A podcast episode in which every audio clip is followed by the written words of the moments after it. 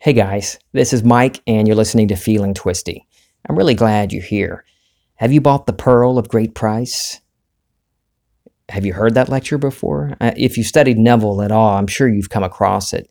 There's uh, him in his own voice delivering the lecture, and there's also a transcription of The Pearl of Great Price. So I'm sure you've either read it or heard it at some point. I really enjoy this lecture. Of course, I haven't read a lecture of Neville's that I haven't enjoyed. But in this one, he takes the story from, uh, it was parable from the Bible where Jesus is describing the kingdom of heaven. And Neville explains it in a way that I'd never heard. Of course, I hadn't heard it explained this way growing up in church. But I'll just start with reading from the lecture and quoting the 13th chapter of Matthew. The kingdom of heaven is like a merchant in search of fine pearls, who, finding one pearl of great value, went and sold all that he had and bought it. Now, Neville describes this kingdom of heaven as a state of consciousness, a state into which man rises, where everything is completely subject to his imaginative power. Now, Neville isn't saying that all of a sudden everything becomes under your power your whole existence, everything you're experiencing in your life is coming from your own consciousness. Your I amness, the same I amness, this awareness of being called God in the Bible, is you and is me, is everything. There's nothing that is not this awareness. And we go through life not realizing that. And so when you realize that, when you really get who you really are, that you are this beautiful, nothing but love awareness, that your imagination creates your reality. Ah, you found the pearl of great value. And that's when you're ready to dump everything else that you've used to give power to. In the lecture, Neville says, everyone in the world is using this only power, imagination but they don't know it. And so, Paul, referring to Paul in Second Corinthians, and I'll quote that verse in a minute, he says he's trying to bring us to the knowledge of this power and the wise use of it. It's called, as we first quoted it, the pearl of great price. So great is this pearl, so valuable that it takes everything that you own to buy it. Now, you don't go and liquidate your stocks and bonds, you don't sell your homes. You don't sell anything in the world of Caesar, but it takes everything that you now believe in, other than it, to pay for it. Do you believe in authority? You've got to sell it. You believe in numerology and teacup leaves and astrology and all these things. No matter what you believe in as a power to control you, you've got to sell it. It takes all of these beliefs, you've got to sell them. No one will buy them from you but you give them up as valueless. Therefore, there's no price attached, no value whatsoever. But you can't hold on to one thing you now believe in as a power that controls your life and still hope to buy the pearl of great price. One way of knowing if you've truly bought this pearl, really bought the pearl of great price that Neville's talking about. Does your life fall apart when you hear of bad news, when you hear of a pandemic going across the, the globe, does everything come crashing down around you? Is that what it feels like? Do you start freaking out because your bank account is dwindling or that your neighbor has gotten sick with uh, the illness caused by the coronavirus? If you're freaking out about things outside of you, or seemingly outside of you, and thinking that that stuff is what controls you. If you put your faith in the government, and if there's any trouble in the government, you start to worry. Or you hear some negative news about the economy, or you you put your trust in your stock portfolio. All of these things, if they dictate how you're feeling, you haven't bought this pearl of great price you're not really holding on to the truth of your, your true self, who you really are. You're not David. You're not Kim, Jim, Jimmy John, Billy Bob. It's not Mike. It is I am. And I am the truth. I am the way. I am the life. You say that for yourself. I am is the life. I am is the truth. My awareness of being. Who and what I'm conscious of being is what I'm experiencing in this life. And Neville talks about the world being a training ground, a school, where we experience these things, these furnaces of affliction, that give us the opportunity to know discover who we really are, to know imagination, as Neville says. Growing up in church, if I were still going to church, they would say, now is the time to trust in God. Well, the Bible that the churches rely on, that say is infallible, says that God is I am, is I exist, I am being. And then it says that God, this awareness of being, is in heaven, and heaven is within us. The kingdom of God is within you. It's not anywhere outside of you. The Bible says that Jesus Christ is within you. And that's the verse I was going to quote. Paul in 2 Corinthians chapter 13 says, Examine yourselves to see whether you're holding to the faith. Test yourselves. Do you not realize that Jesus Christ is in you? Unless, of course, you fail to meet the test. Neville says right there if you hear the words Jesus Christ and you think of anything outside of you as some being that lived 2,000 years ago and is a, apart from you, then you failed the test.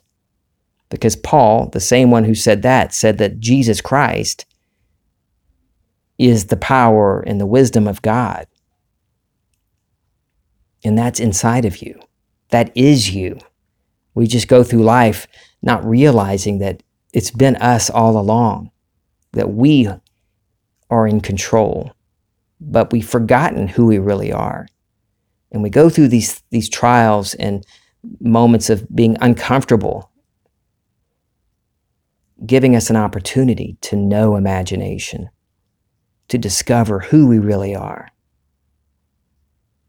I used to run from discomfort. I didn't want to be uncomfortable. I didn't want to do anything that made me feel uncomfortable. And again, I well, I don't do anything during my day that I don't want to do. But that, I'm not talking about that. I'm talking about this inner discomfort. Uh, I don't want to feel this uncomfortable. But it's okay to be uncomfortable. Notice what's making you uncomfortable. And this is the opportunity that you've given yourself to move in imagination past that discomfort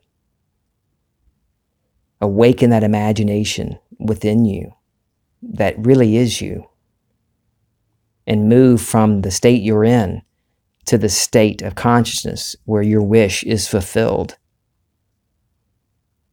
So I don't freak out or worry about things going on in the world, and you shouldn't either. We will all realize who we really are at some point. That's why we're here, to have this human experience and to awaken to this divine imagination. God dreaming this whole experience. And I'm not saying that, I'm not saying, yo, you're going to die anyway, so just suck it up and be grateful for the crap life you have. No, I'm, I want to encourage you to know that you're bigger than your body. You're bigger than any circumstance. You're bigger than any news update on the pandemic or anything, on the economy, on your own personal health. All of this is part of consciousness, but is not you, the real you, yourself.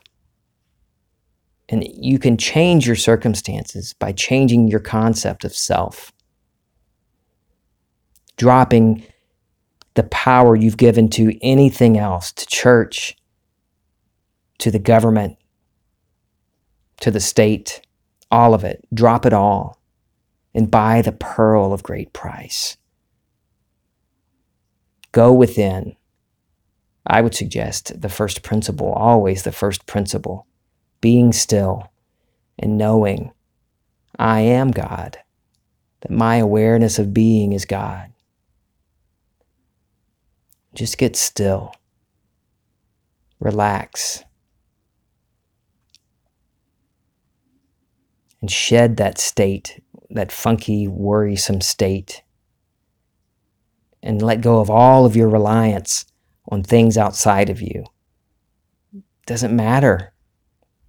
If you've dropped your reliance on it, then it doesn't matter what the news updates say. It doesn't matter what they, the experts say about the economy.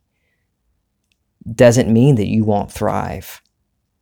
Because now you know that's not where the power was. The power has always been and always will be you and me, each one of us. So if you're holding on to anything outside of you, thinking you need this to be secure, to feel happy, and to feel safe. Drop it. Drop it all. Drop me. Drop feeling twisty. But keep listening. I'm kidding. You shouldn't need me. You shouldn't need any other teacher.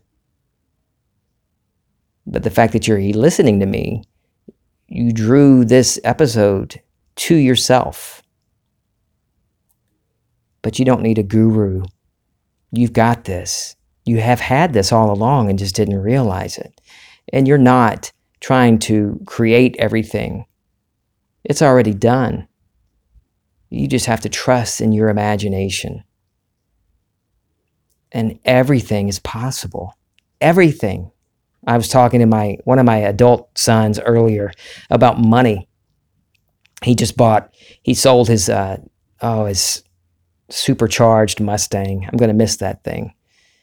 But he bought a big pickup truck now. And anyway, he was we got discussing money where he was re- not regretting buying the truck, but discussing some money that he owed to some something else. And I started talking to him about this, reminding him the, of the power of his imagination. And he interrupted me. He said, "Dad, that's not possible. You can't just I can't just imagine I have money and then I have money. It just doesn't work like that." and I just kind of chuckled at him because I know the truth. And I imagine lovingly for him. I always do. I see all of my children thriving in every way, accomplishing all of their dreams. And I reminded him of a couple of things the brain damage that I was, the permanent brain damage that I was diagnosed with, and the movement disorder. I just mentioned that. I said, You know, that was impossible too, right? And he just kind of shook his head. Didn't really have an argument for me because he knows that imagination creates his reality. He's experienced it. I talked about him in an episode a while back. Uh, the title of it was My Son and His Imagination. Check that episode out. So he's actively done this. He's actually manifested money out of nowhere. But in this moment today, he had forgotten it and was saying that it was impossible. Nothing is impossible. Drop your belief in any outside power. Drop your reliance on any organization or institution and buy the pearl. Oh, by the way, before I go, I'm going to be talking about. I asked uh, my friend Dan, hey Dan, who listens to the podcast, for suggestions on any lectures he would like me to talk about. And he gave me a few suggestions uh, Believe It In, I Remember When, A New Christology, and uh, The Foundation Stone, Imagination. He suggested those, which I will be going over in upcoming episodes. So if there's a lecture or a book you would like me to talk about, my and this is again be coming from my own experience of it, but I love talking about them. So if there's a particular lecture or book you want me to talk about on here, please let me know. I'm doing this for you. Also, really for me, but you get it. feelingtwisty at gmail.com. I love you guys. This is Feeling Twisty.